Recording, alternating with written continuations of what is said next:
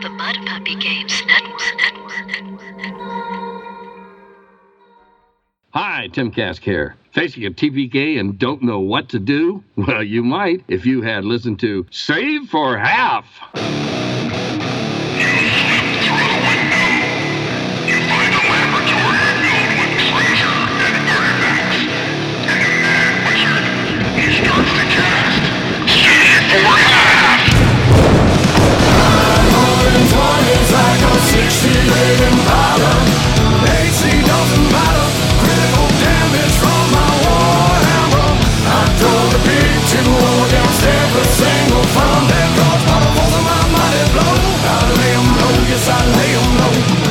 Welcome to the Save for Half podcast, where we'll talk about old school games and the modern games inspired by them.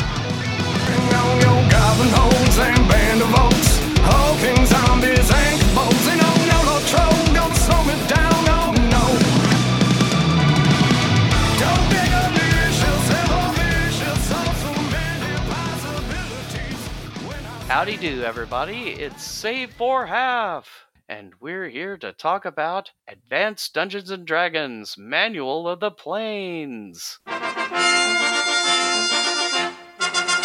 What I recently thought was the last hardback published for 1E, but I was wrong. It was the next to last. It's uh, Greyhawk Adventures was actually the last. Kind of surprising. But anyway, since we're talking about the various planes of existence, I've decided to introduce everybody as Other Planes of Existence sports teams. Because how could that idea go wrong? How indeed. And I am DM Mike, known as the Plane of Nirvana's Team Spirit. Eh? Eh? Is this where we're supposed to ask how you smell or something? I- I- like Is that, axe was- spray? yes, it is.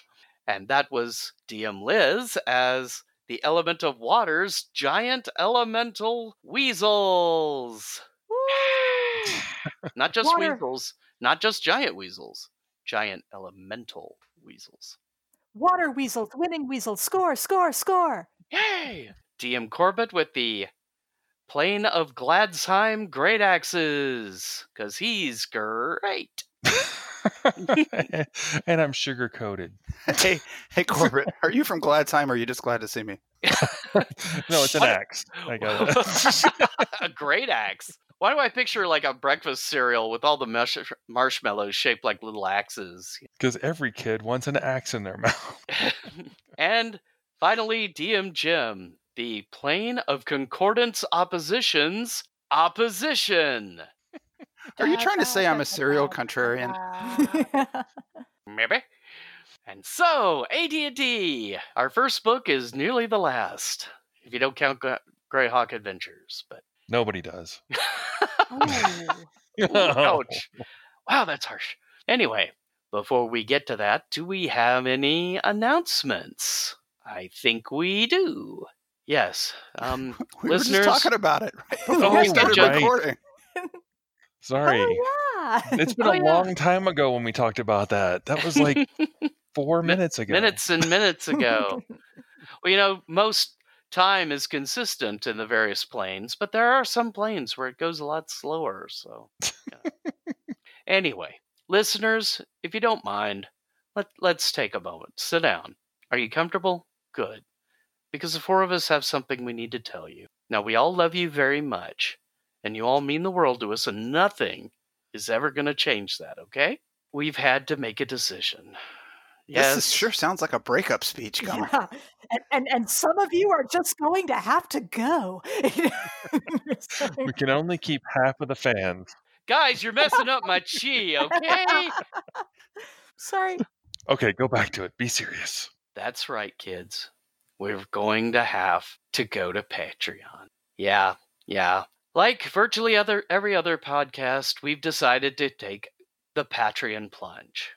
Now, we're not going to be the type that constantly brings it up and nags and whines and cajoles and pleads. As much as we love doing this, there are some costs that we've had to pocket that just we're reaching a point we really can't anymore. It's domain names, it's feed costs, it's Corbett's balloon animal habit. It is extensive. Yeah, yeah. Your broken headset that was driving me insane. Yeah, yeah. As some of you who who listened to the Rocky and Bullwinkle episode might remember, and it, it's just reached a point to where we're going to need a little money, not a lot, and we've got some rewards set up for you guys, but you know we're not going to monetize the podcast. We just if you can spare a few bucks every couple few episodes, we're gonna we're gonna do it per episode, not per month. So you would only assist if we kept putting out product, but I hope you understand it's a decision that it took us a long time to come to. We're not proud of it, but there it is. I knew it had to happen. Yeah, Of course, my question is do me and Jim have to go with Liz for six months and then with you for six months? Or do we just do an immediate split and meet each other later at a summer camp and figure out a concocted idea no, to no, get you no. back together? Every, ev a week, two weekends a month. You know, you'll you'll, you'll stay with me. The rest of the time, you'll stay with Liz because, well, I know she's your favorite. So, you know, I understand. And besides, if each of us took one of you, you'd just switch places with one another and try to trick us into getting back together. yeah. It's true. Am I slow? Yeah. Because I don't even understand what we're talking about now. I thought I caffeined up properly for this. Apparently not. Well, it's suddenly turned into a goofy Disney movie with Patty Duke. Freaky and- Friday. Yeah. Speaking of transporting to weird places you never expected to, let's take a podcast break and then we'll come back for the Manual of the Planes, first edition. Now, it's here. The excitement, the adventure of a new force at breakfast. We'll call them C-3POs. New C-3PO cereal from Kellogg's. Twin rings, phase together. For two crunches in every double O. A delicious part of this nutritious breakfast. Now you can experience the taste of Kellogg's C-3POs. A crunchy new force at breakfast. May the Force be with you. Mad balls. Mad balls. Mad balls. Gross for one, gross for all. We play with a mad ball. They're gross, funny, yucky. There's eight hooters. For eight more mad balls. Snake bait, freaky fullback, splitting headache, lock lips, swine sucker, bruise brother, wolf breath, fist face. We play with a mad ball. We play with a mad ball. Mad ball. Now eight great mad balls are joined by eight great more, sold separately from Ag Toys. Mad ball. All right, I'll give it a try. No. Try not. Do. Or do not. There is no try. Okay, I don't think there's really a point for Mike and the Mechanics, so we'll just go right into top five. Well, I mean, it's only a 128 page book, so Mike and the Mechanics would be the whole podcast. Let me explain how to play Dungeons and Dragons. You know? Yeah. No, no.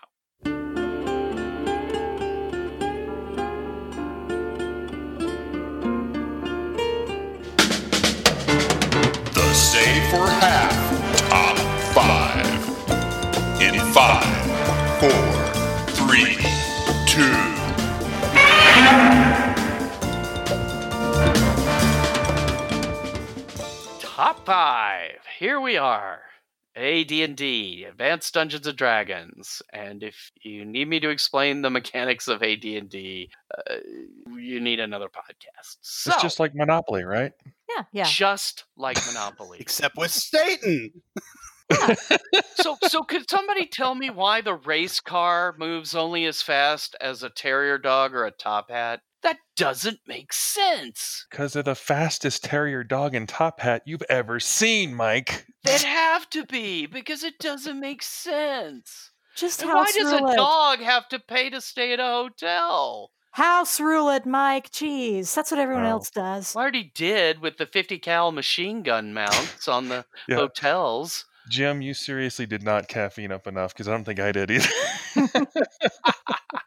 Okay, first impressions. Since it was your choice, DM Jim. This book, when it originally came out in 1987, I could not have been more excited about. We didn't know at the time that this was the twilight of first edition AD&D, and we were young enough that we just bought everything they published. Oriental Adventures. I don't know how we missed Greyhawk Adventures. We didn't get to that one. So uh, when this book came out, I mean, my brother's original campaign, we'd already been to the planes. He based it on uh, Robert Asprin's Another Fine Myth before any of us had read the book. So we had a D hopper at like fourth level.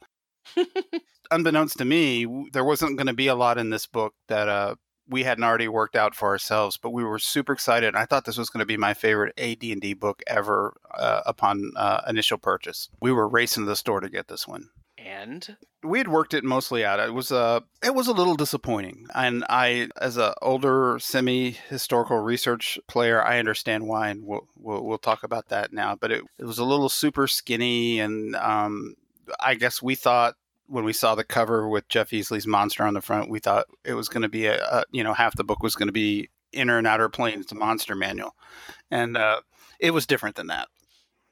So the, the the first impression back in the day was we all bought it. We were all super excited about it, and then I don't think we ever actually used anything in it. It just sat there proudly on the shelf with all our other AD and D one E core books. Okay, Corbett. Honestly, really similar. I went out and bought it because I was I was actually thinking, okay, Unearthed Arcana was awesome, had a whole bunch of stuff in it. I don't know if I'll use it all, but it was great. So I'm going to pick it up. And I picked it up and I figured it's going to be all about kind of like Jim was saying. I was thinking it's going to be full of monsters from all over the place a monster manual of the planes or, or a combination of here's a you know here's a d hopper type class because i i read a lot of robert asprin stuff and it was fun didn't we all? Mm-hmm.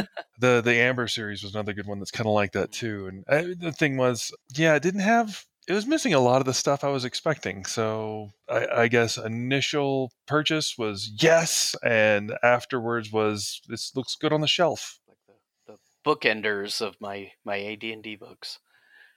Okay, Liz? I never purchased or had purchased for me the, the manual of the planes back in the day. So I never really looked closely at it until many, many years later after we got married, Mike, um, and sort of flipped through it. But I gotta say, at the time, kid me probably would have had very little interest in that book. I never picked that up. I never picked up Oriental Adventures. I never picked up Greyhawk Adventures. A lot of those first edition um, later books just never really spoke to me. I remember being very interested in the Wilderness Survival Guide when I read about it in, say, Dragon Magazine. But again, for whatever reason, either because the stores my parents were going to didn't have it or whatever, I never actually got that one either as a kid. So I don't really have a first impression of Manual of the Planes except looking at it now as an adult.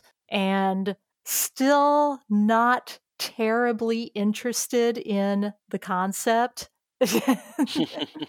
okay. It just seems really crunchy. And now that I've read through it for the show, it really is very crunchy. So I guess my first impression in that regard was correct. okay, well, I got to admit, until I started actually collecting, like in the mid to late 90s, from the survival guides on, I never bought any of those hardbacks. I photocopied some stuff about the Blood-Sea Minotaurs out of Dragonlance to use as an optional class or race in my campaign world, but I, none of them really grabbed me. And as far as Manual of the Planes, it originally struck me as this would be great if any of my campaigns or any of the campaigns I played in got to 20th odd level, but they never did. They always tended to shut down around 12th to 15th, and this seemed to be a bit heavy for those levels. I had done some dimensional stuff, but only through modules like Castle Amber X2 with the gates to Averoigne or Queen of the Demon Web Pits. So, you know, I didn't do that. And looking at it today, I'm kind of regretting I didn't get it back then a friend of mine had it, Mike Haskins. He had bought a copy of it, but I remember seeing it and always thinking, maybe I ought to look through that sometime, but I never did. And now that I have, yeah, it's really crunchy. Reading through it, I got the impression that it can't decide whether it wants to be a reference work or a tour guide manual because there are some sections that it just like screams like it wants to have sections of fiction, you know, almost where they want to talk about how, what it's like to travel in a general place, which I think might have actually spruced it up a bit. I, I do have a note that says uh, Magic User's Vacation Guidebook. I Yeah. find that funny. Yeah. you came, you came to the same conclusion, kind of. yeah, yeah, especially like name level plus. I will say that I noticed peppered throughout the book there are new rules for combat and magic. There's combat magic rules for every of the planes they every plane they talk about that things work differently. But a uniform pattern I tended I thought I saw throughout was an attempt to make demon princes, archdevils, demigods and gods harder to kill. And for that I, I can't but salute. I always got irritated going to cons and stuff, meeting people. It's like, oh yeah, my character's he killed the entire Polynesian mythos. They were such wimps. Really? Well, right, which should be nigh impossible or extremely difficult on the prime material plane, but there's no way you're going to Asgard and pulling that. Right. So, yeah, that eh, I can salute them for that. Part of me feels a little uncomfortable though because we know now that this book came out 2 years before second edition hit and second edition had been started to be written in 86. So, part of me wonders if this was just a filler book to earn some cash before the game reset, you know what I mean? I hope that's not the case. I'm sure that Jeff Grubb wasn't thinking that, but this was, you know, Lorraine Williams TSR, so and much as I like Gary, let's face it, Unearthed Arcana and Oriental Adventures were cash grabs. So Oh, oh, you went straight for it. It's an artless cash grab for babies. I wouldn't even do that. Ouch. Ouch. so before I, I That was I- Redbox, man. Who said that? Nobody, Nobody. absolutely nobody ever said that, especially not me. Okay. Well then, let's go right into the top five and we'll start with Jim again.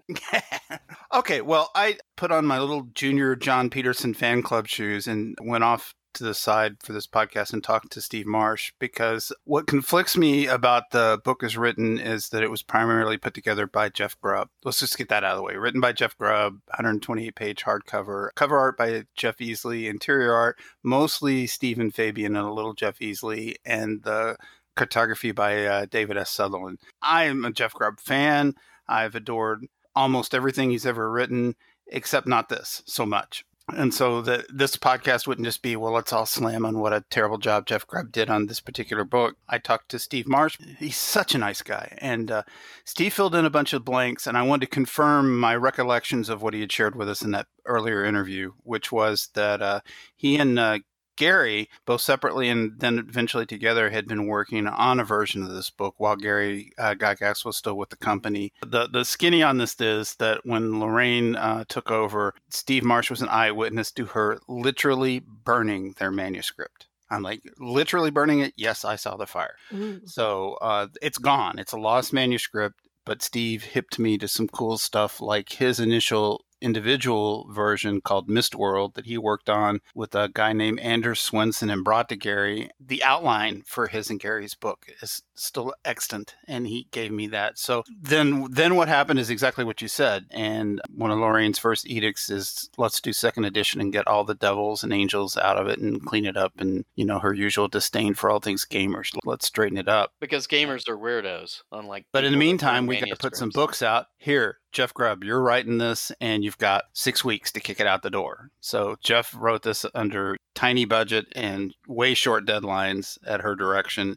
In that context, he did a fabulous job because there's all kinds of little golden nuggets in this that he it's it's more like the gazetteers we used to review you know there's a uh, there's a lot of little things in this you could implement and steal and use and it's not really Jeff's fault that's that's my number Well, 5 it's not I- Jeff's fault okay. Well, and as a side note, I think he said the acknowledgement that he used a lot of the stuff on the devas and the astral plane from Roger Moore's articles from Dragon. So credit where credit's due, department. But it's for sure he didn't steal anything from Gary's manuscript because that was ashes. That was Ashes.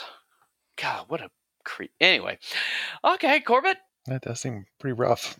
Interesting though. That's what I mean. Lorraine Williams is like bitter much, honest. Yeah, that's Jeez. that explains a lot though. Uh, uh, but yeah, I have a lot of beefs on this. I, I'm guessing everybody does. I, this is more of a um, philosophical complaint, I guess, or thought uh, in the way that it was set up that you travel, you have to physically travel from one plane to another plane. Like you have to physically be traveling to it. And i, I find that a little weird. It seems like you should just be You mean popping the right there. or- or, the astral Yeah. planes? yeah, you should you should just be able to kind of be there. I, well, I, I kind of had to rationalize it in my head by thinking back to like the old Greek story of uh, Orpheus traveling to the underworld to get his girlfriend uh, Eurydice. Eu- Eurydice, right?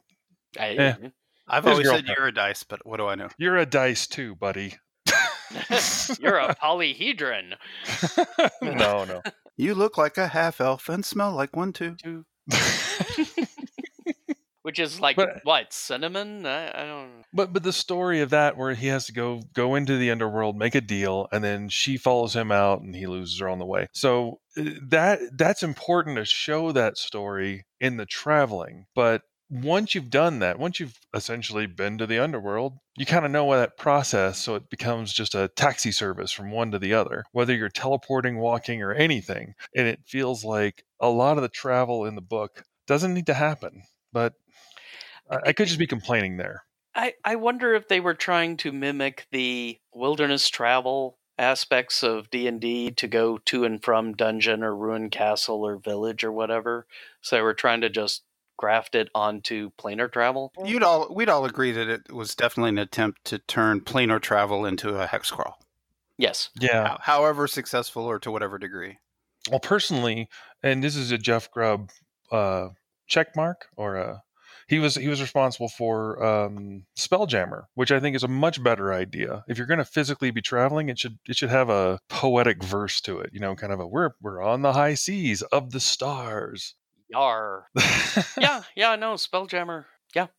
That's cool. I get the reasoning, I get the understanding of, and the rationale of we need to physically be moving to have this movement happen, and I don't think it should be that way. I think it should just be poof, and you're there. Yeah. That has been the traditional treatment of dimensional travel, I think. Has been Mm. the gate or item and poof, you're there. So yeah. No, I, I I can certainly see your point and agree with it to a certain extent. I've always thought of dimensional travel that way. Well, I wonder if Spelljammer was his ch- attempt to try to fix what was done. It doesn't matter. Go ahead. Next person. Okay, Liz. I've, I've, got, I've got a number that addresses the soul aspect of what you just said. So I'll. Oh, okay. Cool. Something to look forward to. Okay, Liz. Okay, so I guess for my number five, I'd like to talk about the concept of the ethereal plane as the stuff of creation itself, as opposed to just, well, it's ethereal and you get you become ethereal and you can walk through solid objects and then there's these creatures that live on that plane, blah blah blah. But I did like the concept that things can be created from what the ethereal plane is made of. It's almost like a planar version of the primordial soup that life on Earth came from, or the expanding ball of gas that eventually formed our universe. You know, the ethereal plane is the magical, I guess, equivalent of that. You get the impression, at least, that's what I got, that most, if not all, of the other planes of existence probably eventually first came from the ethereal plane. So I thought that was a really fascinating look at the ethereal plane and, you know, made it more than just a way to avoid getting hit by solid objects. okay.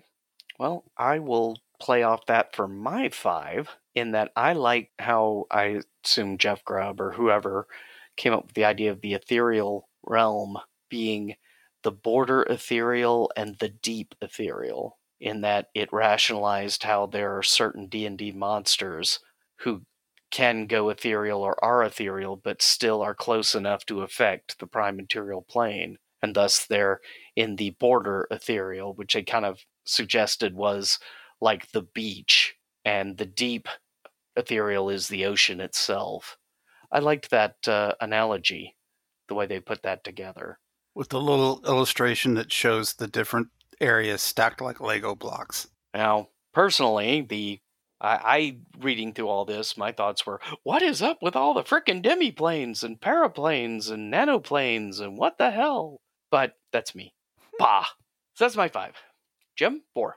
My number four, I'm going to rock back and forth between great things and, and bitching about this book, uh, is the Jeff Easley cover. Here's your Spelljammer connection. The monster on the cover, one of the problems with the book is called an, an ethereal dreadnought. And it gets a mention in the book, but no stats, and it's not on any of the encounter tables. But they fixed that later by making the ethereal dreadnought the astral dreadnought and put it into uh, Planescape. Okay. Spelljammer, sorry. One of those. I'm, I'm I Actually, I think you were right the first time. I think it was Planescape. Planescape. Yeah, yeah, yeah. And and, and in the like second edition and fourth edition versions of this book, or third edition, I'm sorry, third and fourth edition, they didn't do a second edition because too many angels and devils. They finally gave you stats for this monster with a slight renaming, and it, and it was completely as badass. The eventual stats in Planescape were as badass as Jeff Easley's first edition cover painting indicate, because the first thing that thing goes for in astral plane is to chomp your silver cord. So it's you know don't don't you see one of those Screw coming, you need to you need to exit the other way quickly, stage left. Yeah, Mike and I were kind of laughing about that earlier. It's like, yes, here is a cool looking monster that we will not talk about at all in this book. You're right, right, right. You're welcome. Here's an awesome monster that we're not going to tell you about. But I mean, can you imagine if that painting still existed somewhere? Ten grand wouldn't get it for you. Yeah. Uh, No, it's great would be- cover art. I Mhm. will admit, almost all the cover art on all of the the second printing of the first edition were just great. But yeah, what are you Yeah, I mean, as purely quality art, Easley and Elmore art is is incredible. But I always still have that nostalgia in my heart for the old Sutherland and Mm. and Trampier work. But gee, why would they want to rush to get all those devils and Nefrides off the off the covers of the AD&D books? I can't imagine why. Have you seen pictures of Jeff Easley from back then? Like when he was doing this work? I mean, his his hair and his beard were jet black. Do? Mm. So so maybe you know, white hair is the cost of working four Lorraine. okay, well, That was Uh, funny in my head. Sorry. Al Corbett, you're for? Uh, you mentioned this earlier. Time stays constant in the prime material plane.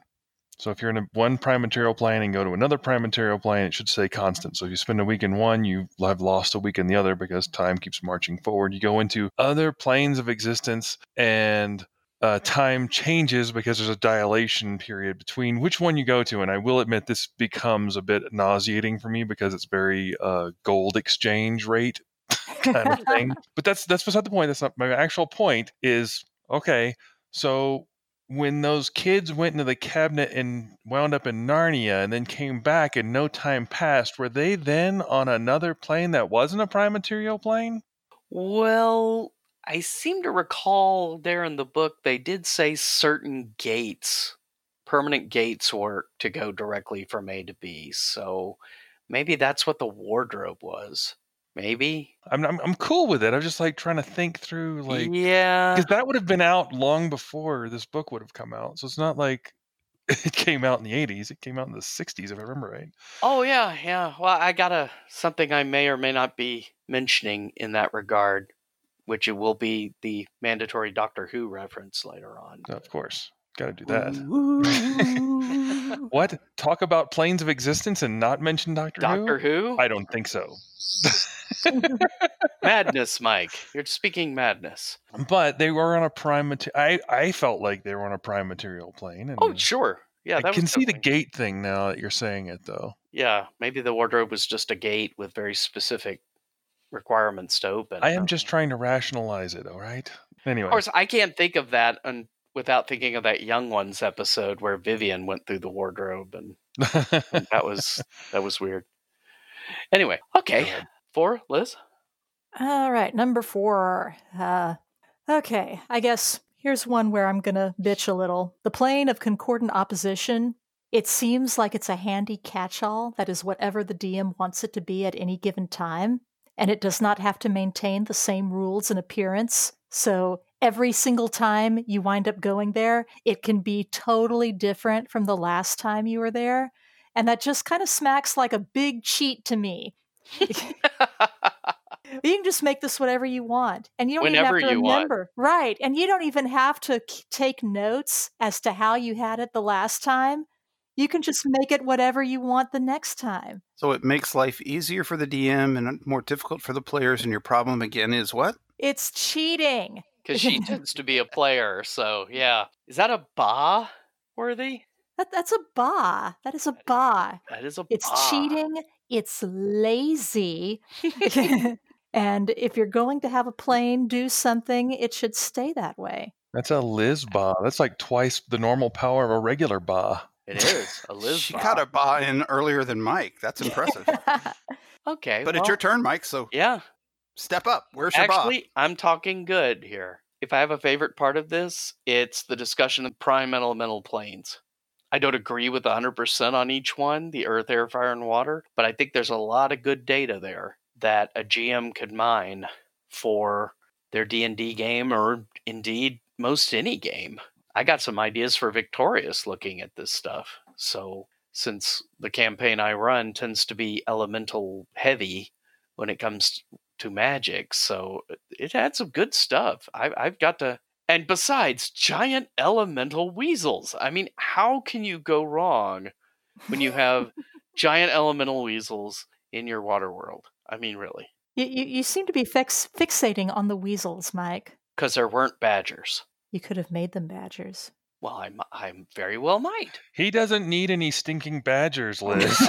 badgers. I don't, uh, but they're giant elemental badgers. They are the quintessence of the element of badger. Badger, badger, badger, badger, badger. Mushroom, mushroom. Well, I, I actually agree with you, Mike. And can I name check a cohort? Sure. I without asking, I know who absolutely bought this book when it came out and read it cover to cover was uh, Casey Christopherson because I can see where when he wrote City of Brass, he was riffing off of stuff that's in this book. Good for him, which is a product I need to get sometime. Really do. Okay, three, Jim. My number three is on the astral plane. You need to know your color pools because there's a system in there, and it, it's one of the gems that is in the book uh, of every. The astral plane is how you can either get to the higher planes or, much more excitingly for me as a player and a GM, alternate prime material planes. So, we're in the back of the player's handbook in the back of the DMG, Gary alluded to alternate prime material planes could be other game systems like Boot Hill and Gamma World. Jeff Grubb codified that in this book and even gives you a little table of them. So uh, the player, as a player, you wouldn't know. You have to go trial and error it. But Right, yeah, he gives you some tables to roll on to see what the magic level is and various re- rules of reality. It's pretty cool. I hate to endlessly brag on my little brother, but I mean, he had a system that he worked out years before this book came out. But it, it doesn't make what's in the book any less great. You're going to go alternate material plane hopping. You don't know if the world you land in has leyland or support spells till you get there. Can all animals fly? Can inanimate objects move? Does magic work? Does science work? Is it hap- is both somewhat unreliable? You know, all sorts of good stuff. Okay. Plus, I've seen your wife play through B1, Bad Mike's B1, and anywhere there's different colored pools, she's going. So I'll have company. If if Gage doesn't get there first. yeah, you're right. Right. Man, even I was not as reckless as Gage was. and he became a god. Oh, he had to die first, but you know, Don't you always? don't you always? That's right. What a good player. What's he, 13? I mean, Yeah. I'm sorry. Gage came up in conversation between me and Tim yesterday because I was bragging on how he played in my Mega Heroes playtest because that little super genius not only understood the math of my game mechanics at a glance, he figured out how to do a bunch of dumb stuff as a superhero, pile up all these reputation penalties, and then he came within a gnat's wing of teaming up with the supervillain at the boss fight so that those points would flip and he could spend them. He was going to do it, and I was going to allow him to do it, and the adults at the table talked him out of the tree, and I was so ah. disappointed. 20, 20 odd years from now, Gage is going to be the the gamer guest at cons. You wait and see. I, I make that prediction. Nobody listening to this knows who knows who we're talking about. It's Glenn Hallstrom's grandson, and he's Yeah. he's 13. He's already a two-fisted RPGer. Oh yeah, I'd say he's better than I was at that age. Certainly more tactical. But anyway, speaking of tactical, Corbett. because Number I'm three. known for that. Well, you're such a war game gearhead, you know. I just I know. Actually, uh, I was going to talk on the. There was a, a neat thing. I they danced around, and I don't know if they were trying to play with the idea, then they never quite caught onto it. But they were doing. Actually, they were they were kind of copying Jim before Jim started copying other people copying him. From what I've understood about him talking about his superhero game, it sounds like he's grouped things in power level or power abilities. So it's the type of power as opposed to well, like a lot of the older games where it's like you know ice blast, fire blast. It's just blast, which well, kind of came from champions did that, right? you know, back Yeah. in the day too. I mean, What you're talking about is a, a modular power set structure that I lifted straight from City Heroes and more. So Okay, it's well, not like I made it up.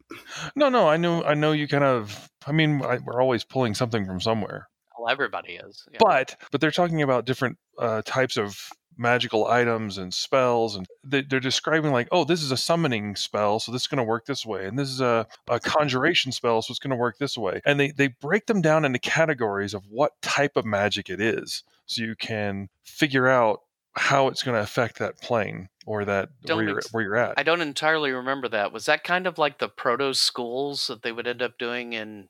2E?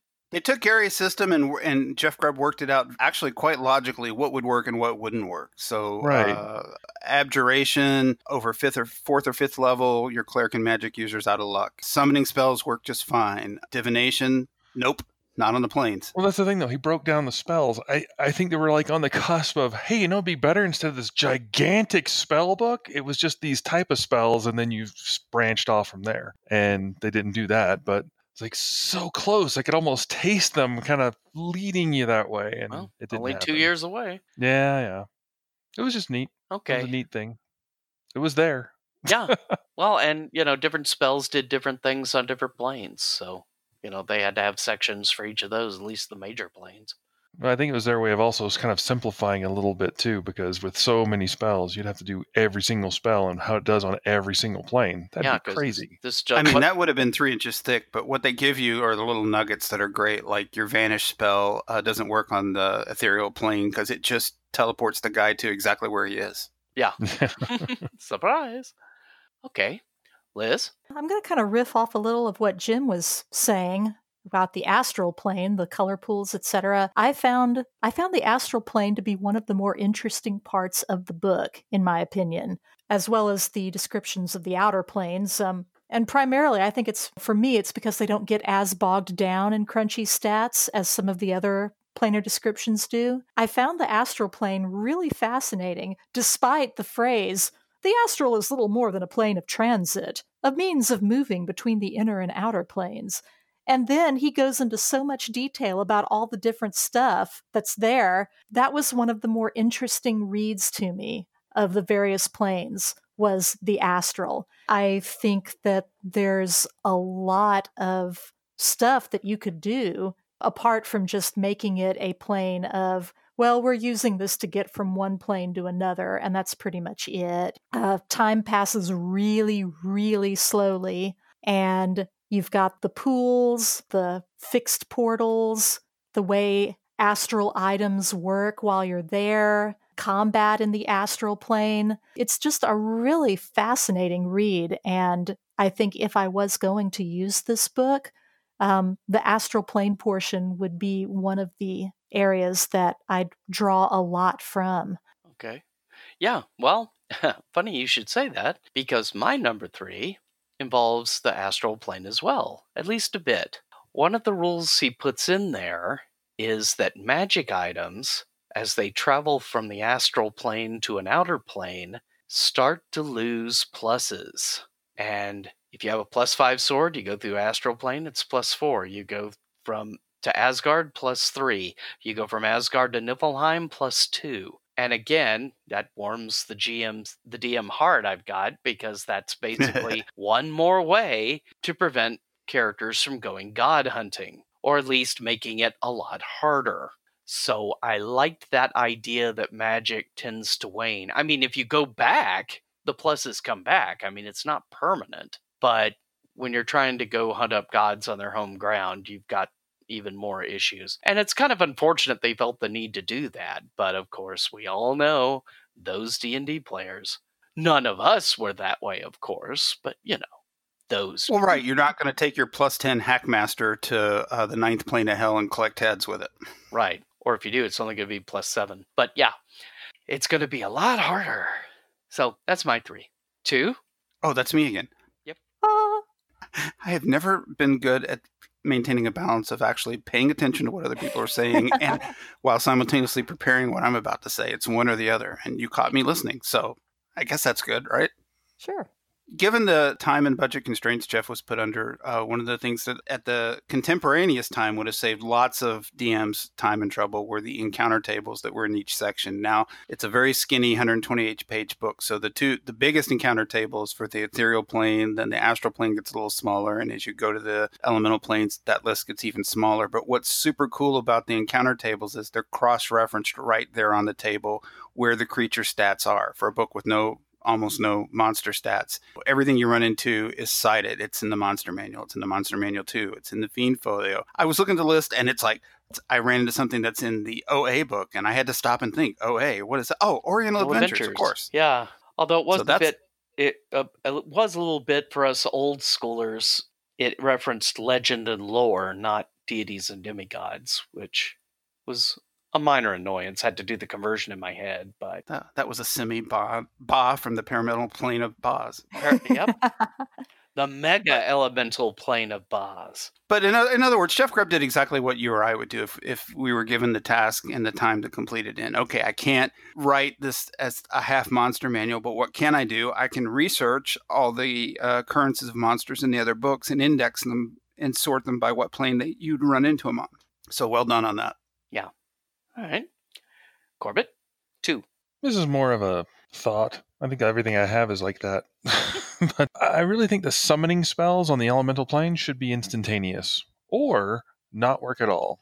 Yeah, I, I noticed who casts Find Familiar in the Outer Planes. Isn't that just asking for trouble? Marvin the Mage. Oh, Marvin the Mage did it. That's why his familiar is a salamander. I, I will tell you what.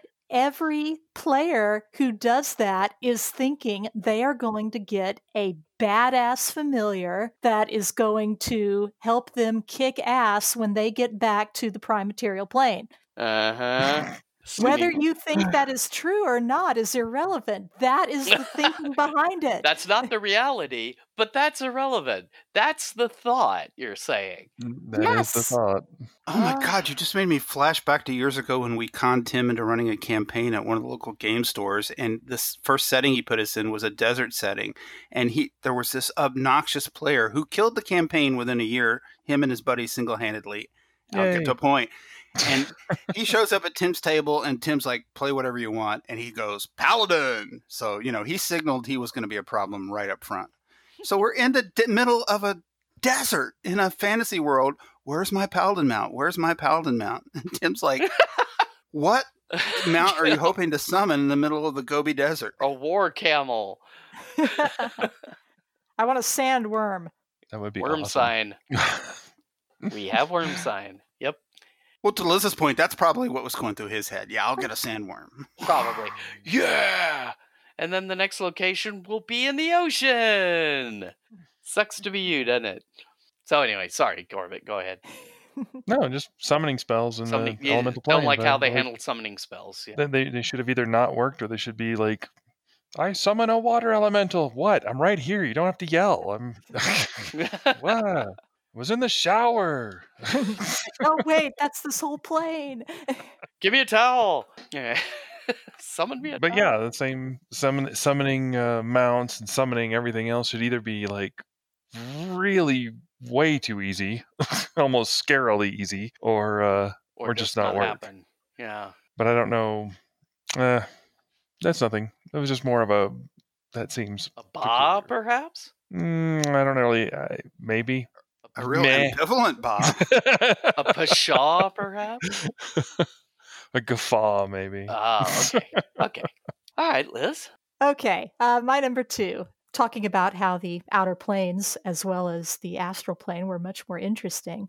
One of the things that I really enjoyed reading about was the concept that the very essence of Hades causes those who spend time in it to succumb to despair and evil despite their best intentions. Yeah, I remember that talking about Hades and Hela and all them, Yeah, even the and- and jailers, how- quote unquote. Right. They are both jailers and prisoners of Hades. And it, these individuals may not have started out as being evil bastards, but the fact that they were sentenced to do their job there irrevocably changed them. And of course, the fact that, you know, as a player, if you're stuck there and you can't get out, you're going to have to start making saves before you begin to change in a manner that you may not care for. And if you change enough, you're trapped and you can't get out unless somebody else from the outside is able to do something magically or whatever to to force you out. I thought that was a pretty interesting thing. Um, so yeah, Hades. Well, I mean, too much of that, and even the big guy quits and goes and starts a nightclub in Los Angeles. yeah. it's like screw that. I'm out of here. Okay, my number two. They discuss something called spell crystals in the outer planes.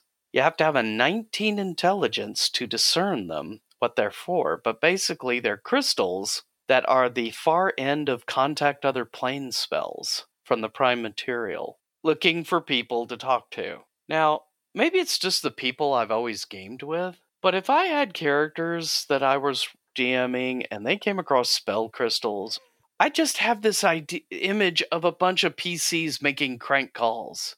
Is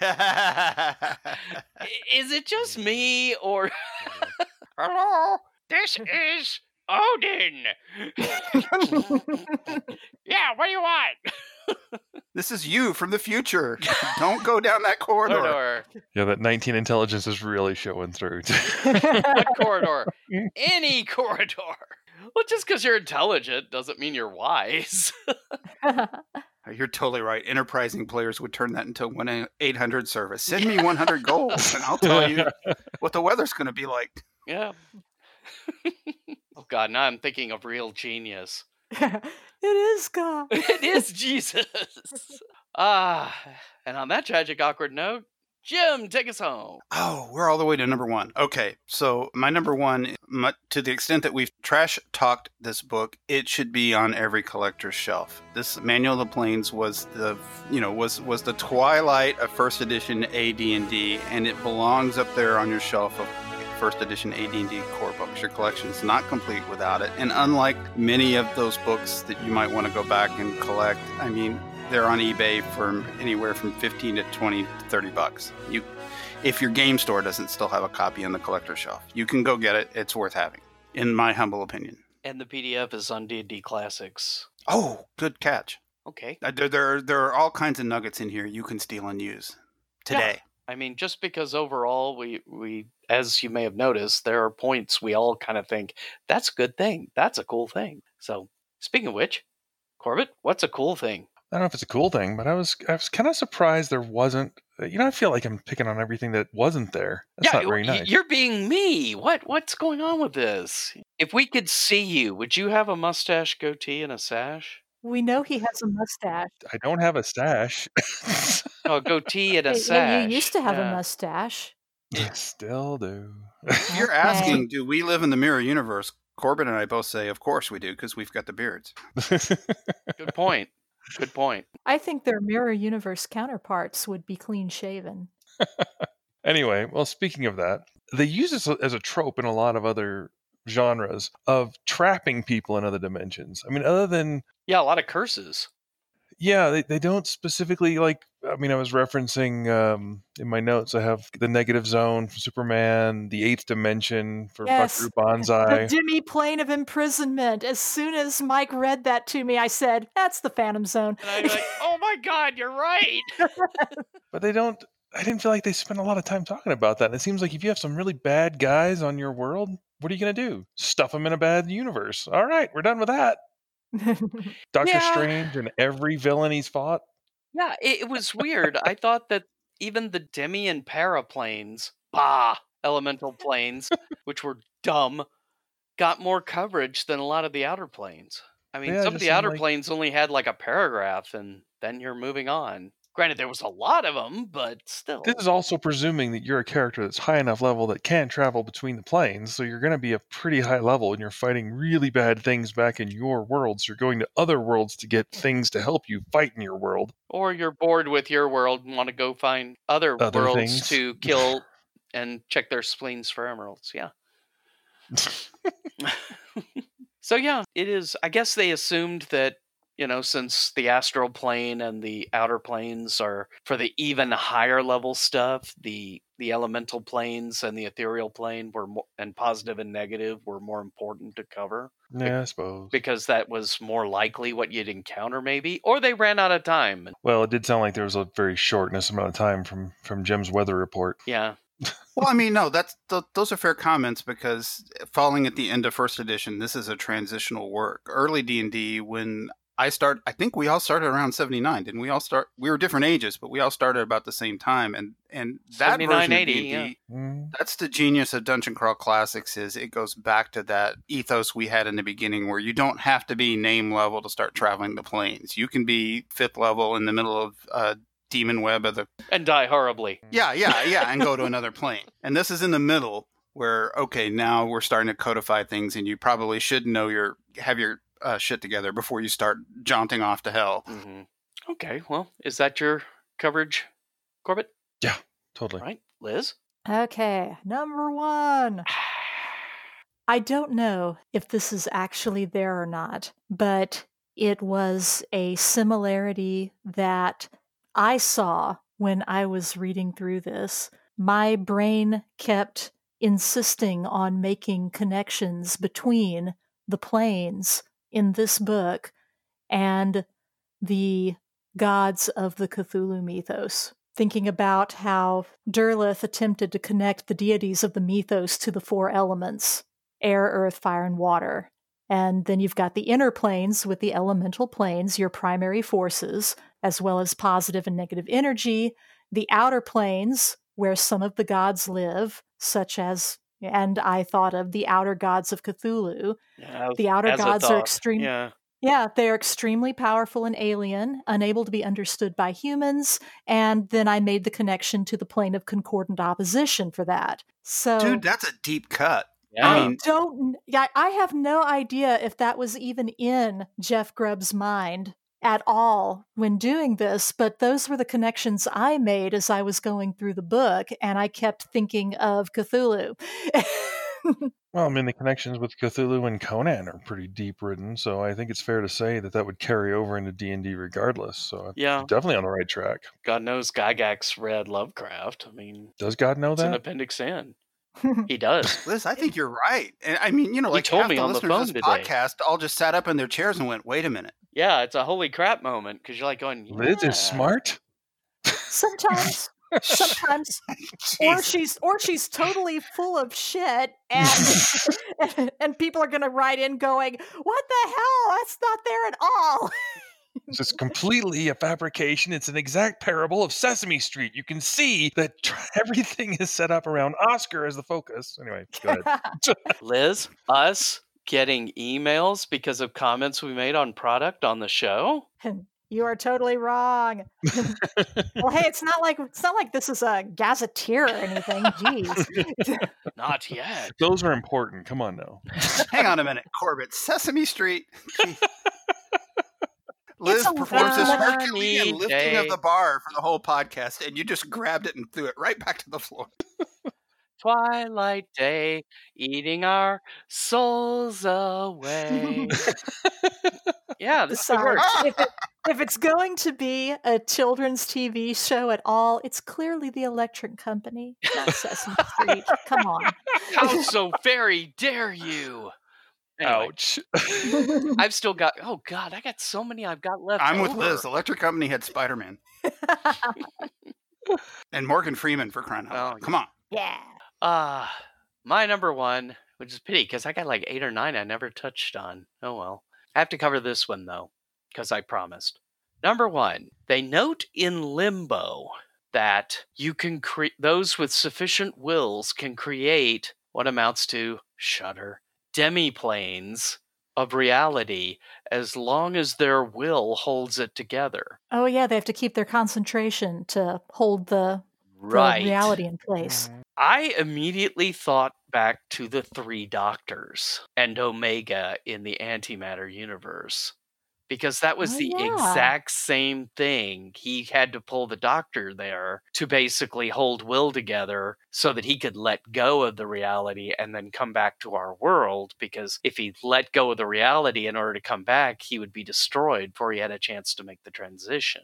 Because it was his will holding everything together. And that was the first thing that I thought of when I read that. And that was what, 76, 77? No, wait, it was the 73 because it was the 10th anniversary. I love how you and Liz saved your super cogent deep cuts for the last. So Corbin and I are just sitting around.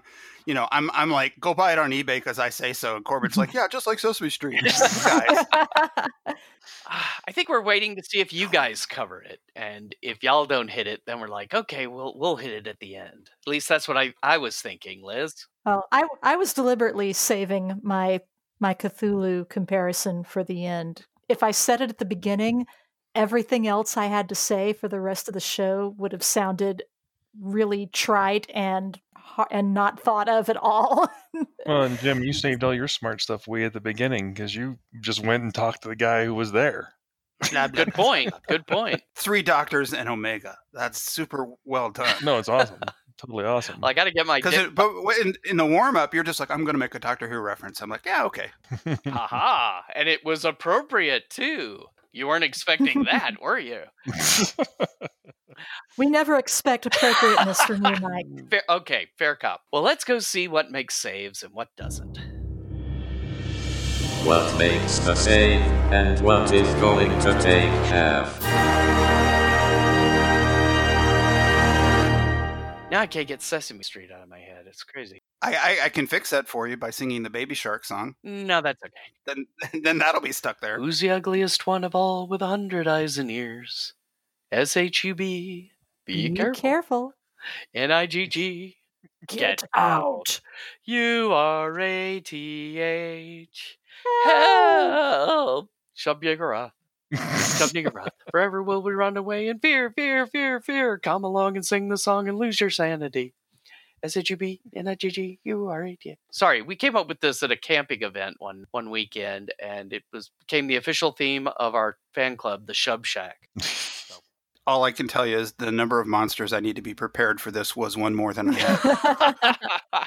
All right, enough of my singing, assuming we have any listeners left after that. Mm. Jim, what makes the save and what takes half? in the Manual of Planes, what makes the save is this is a book that began to codify much of what Gary Gygax had only alluded to in earlier works, and what started here was later much expanded in second and especially third and fifth edition. There's there's fifth edition material that still references what Jeff put together in this book. That's what makes a save. Uh, what doesn't make the save is this poor book just doesn't do what it says on the tin. It's uh, it's not the manual of the planes. It's the brochure of the planes. Okay, the quick travel guide. Corbett? I think it's a neat idea. I think as far as makes a save, I think it's a neat idea. I, I, I'm betting by by Jim's description, it sounds like Gary had a neat idea, wrote it all down, and then it got set on fire, and somebody went, "Okay, maybe it's this." so that's the I guess the good bad thing. But the bad bad thing is it it really has unneeded mathematics that bug me. I, I think the whole transposing time, like, oh, this is one tenth of the time when you spend there, which is one hundredth of the time from when you go there. And if you go one there to there to there to there, And you carry the one and move the decimal yeah, point. it's like, can't you just kind of fiat that and say, oh, it's only been a day? What? She's been dead for 50 years. you know, that sort of stuff. Because it's that's that's drama. That's all you want to throw in there for. Like, oh, So Corbett hates time travel. That's what I heard. I I like time travel, but it's it's um it's a story driven thing. It doesn't matter if you came back and your cheese sandwich isn't good anymore. It's it's more if you come back and they're all dead. no, it's ruled by apes. That's the point. So you like time travel, you don't like having to do the math for it. Yes, I like No, he likes- mathless time travel. He, I- likes I am- time, I'm he likes you. time travel. He doesn't like telling time. Good point. Those hands are confusing. I am totally with you on that. especially on Mickey. Okay. Liz? All right, what makes the save? I feel like, and this is, you know, kind of similar to what Corbett's saying, although not totally about time travel. When when not descending into the minutia of what spells do what in the individual planes, how time passes, what classes can do what, and what classes have their abilities. When not getting down into all of that, I think Jeff does an excellent job of giving you a good feel for the various planes, particularly the outer planes, where I think he really got to shine in his descriptions. Some of them weren't as long as you might have wanted them to be, but there were an awful lot of outer planes, and I kind of get the impression that he had gotten to a point where I don't have enough page count to go into the detail that I'd like to on everything. So I'm just going to shotgun them all. Right. I think, and, and with the outer planes, you know, I got a real sense of the various possibilities for adventure hooks and quest goals with those. And they really, they sparked my imagination in a way that the crunchier entries earlier in the book that seemed to focus more on tables and charts and rules and stuff really could not. When Jeff got to just talk about the planes as opposed to codify stuff, I think he did a really excellent job in doing that. What doesn't make the save, in the foreword, he compares the known planes of existence in AD&D to a closet overstuffed with miscellaneous odds and ends that don't necessarily go together, and that his job was to try to bring some kind of unifying sense to it all. I think it's a really good comparison. And while he does an admirable job of trying to create order out of chaos, in my opinion, there was just so much chaos that in the end, it was an impossible job for him despite everything, it still kind of winds up being a hot mess of a book with some really some true gems scattered throughout it. In the special thanks to section, he cites to Mike Dobson for telling me to avoid bogging down too much in the logic of the planes and to stress their sense of wonder and magic. I'm not sure he fully succeeded in following that advice. I'm also not sure that he could. I mean, Well, he'd been given a big bag of cats and was told to make them all play well with one another. And so, in some instances, he had to go overboard on the logic. And that kind of the, the wonder and the magic wound up suffering when he had to do that. yeah. Tonight's episode of Save for Half is being brought to you by the discordant plane of opposition. Yes! And the letter J. and a bag of cats. Let's also remember where gaming was at this time, 87. I've noticed role playing games tend to go in phases of rules light and story, rules crunch. And this was a time when rules were beginning to go down the complexity route. I mean, just in another year or so, Gygax's Dangerous Journeys comes out. And that is complicated. AD&D was becoming more True story. Yes. He was agreeing with you. Oh, I, I was I agreeing thought with you. You were saying true. Shocking, I know. I thought you were saying true story, and then here comes the story. So true story. This, this is the story. Okay. Yeah. So I think that that also played into it. You know, he in, in the amount of detail he was giving. But sorry, Liz, I was just agreeing with you. So I'm pretty much done. and Jim wa- thus was vicariously agreeing with you. Oh, always. I know which side my pocket is on. Mmm, hot buttery podcast. Mm. Okay, my makes the save. One thing I loved about this is when I got to the end, before the appendices, is there was an afterwards section that essentially said for the Manual of the Planes what the afterword in the DM's guide said, which was ignore all of this if you want. Change anything you want. You want there to be 14 paradises? Do you want there to be, you know, 12 hells? Go ahead. Any of this is modifiable. And, you know, I still salute that adherence to that idea that the game master and the players are in the end what make the game. I salute him for sticking that into something that was otherwise rather complex, even with the bre- the brevity of treatment it gave. Although I can't help but think it's like, yeah, you know, you can ignore all of this. Of course, then you would have spent fourteen ninety five for nothing. But hey, it's your call. but let's face it, you're a gamer. This is hardly the first time you've done that.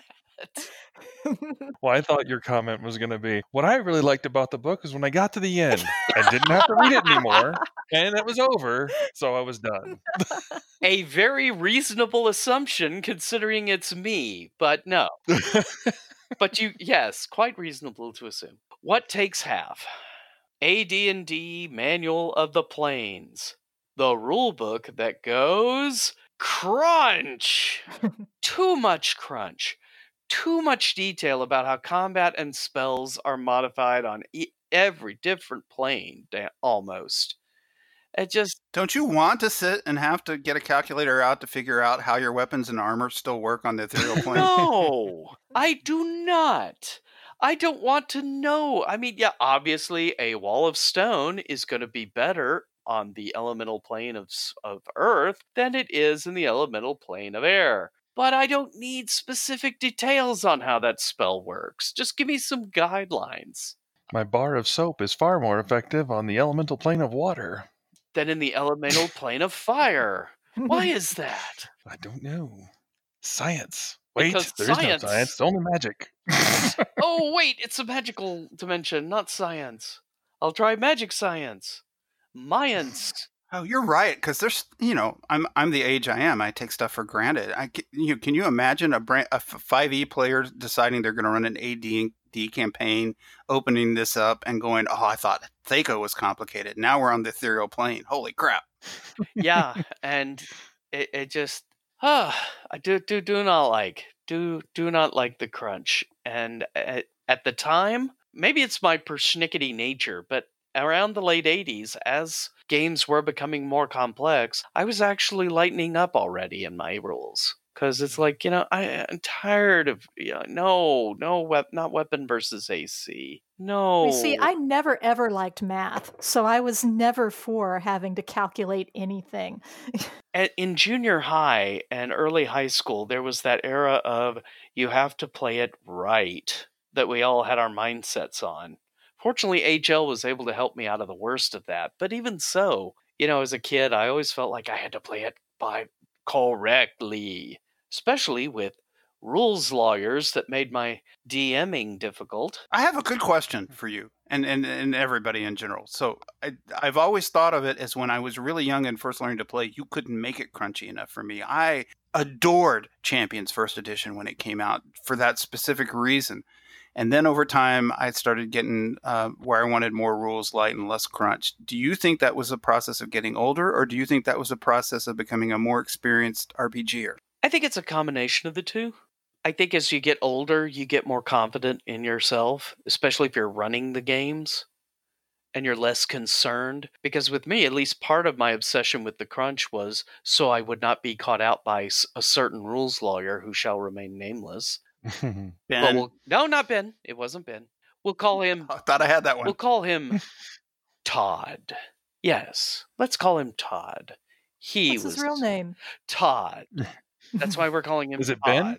Oh, ask Ben about about Todd sometimes. He'll he'll tell you. Oh boy. You just, I mean, what you just said caused a whole new wave of thoughts for me because now I'm thinking, did I like Crunch at that age because it proved how smart I was? And then I started gaming and figured out everybody in gaming has got a Mensa IQ. Or at least the imagination thereof. Yeah. As, when I was younger, I did worry about the nuance. But as I got older, it's okay. You know what? I can take this back to Star Trek and make it really easy. Everybody complains about the fact there's no toilet on Star Trek. Like, do you really worry about them going to take a dump? No, you want I them to don't. go fight the Romulans, the Klingons, or whatever. You want them to deal with the problem. You're not Plus, you worrying got transporters. You don't need a toilet I was just thinking, you've got repli- replicators and transporters. Why why go through all that messiness? Just gone. Yeah, that, that even goes back to my my whole point about the the moving, moving from one place to another place. You don't even need to explain that. You, you're now you're here, now you're there. You got it. Yeah. Um, I don't need to hear But if you four and a half hours of how we got there. yeah, that was the whole point of the transporter in Star Trek anyway. Let's get them Yeah. down to where the adventure is immediately, and then let's go. Yeah, the guys on the Grognard files were talking about Blake Seven, and I think they had a teleporter too. And I think it was the exact same thing. You ever notice that the transporter never had a problem getting them down to the planet or to the ship into trouble? It was always a trouble getting them back. That's a good point. But getting them there never had never had a problem. I, I feel like I took us off on a wild tangent when all I meant to express was you really made me think. there, Mike. Thanks. well, oh, you're welcome. It's something I've thought about in the past, and I do think it was a combination of things. And maybe just as kids, our brains are more flexible. I don't know. Now I'm just old and curmudgeon and shout at clouds. But we need to end this show. so this has been the Advanced Dungeons and Dragons First Edition Manual of the Planes, or at least a, a section of it. We hope you've enjoyed it, and we urge you to look at it and decide for yourself. And I'd like a, a huge shout out thank you to Steve Marsh for putting up with all my goofy questions. Yes. He's super cool. Ask anyone. Got to have him on the show sometime.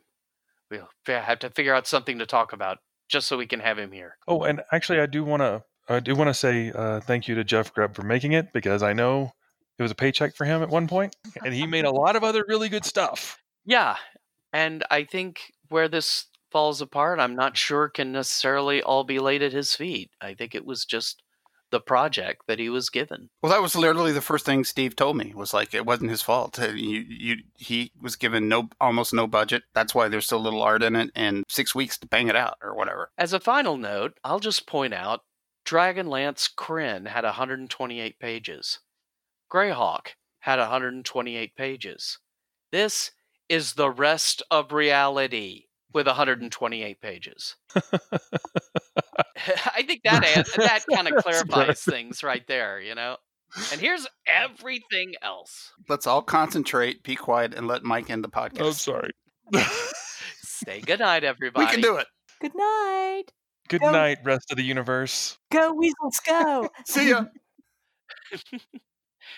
Giant elemental Briarch.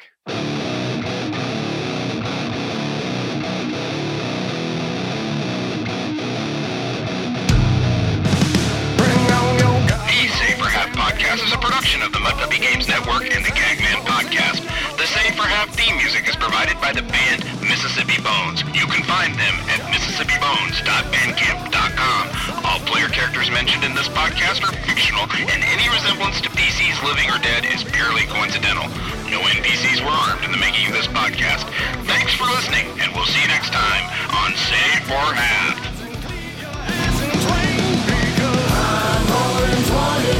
Six-seated Impala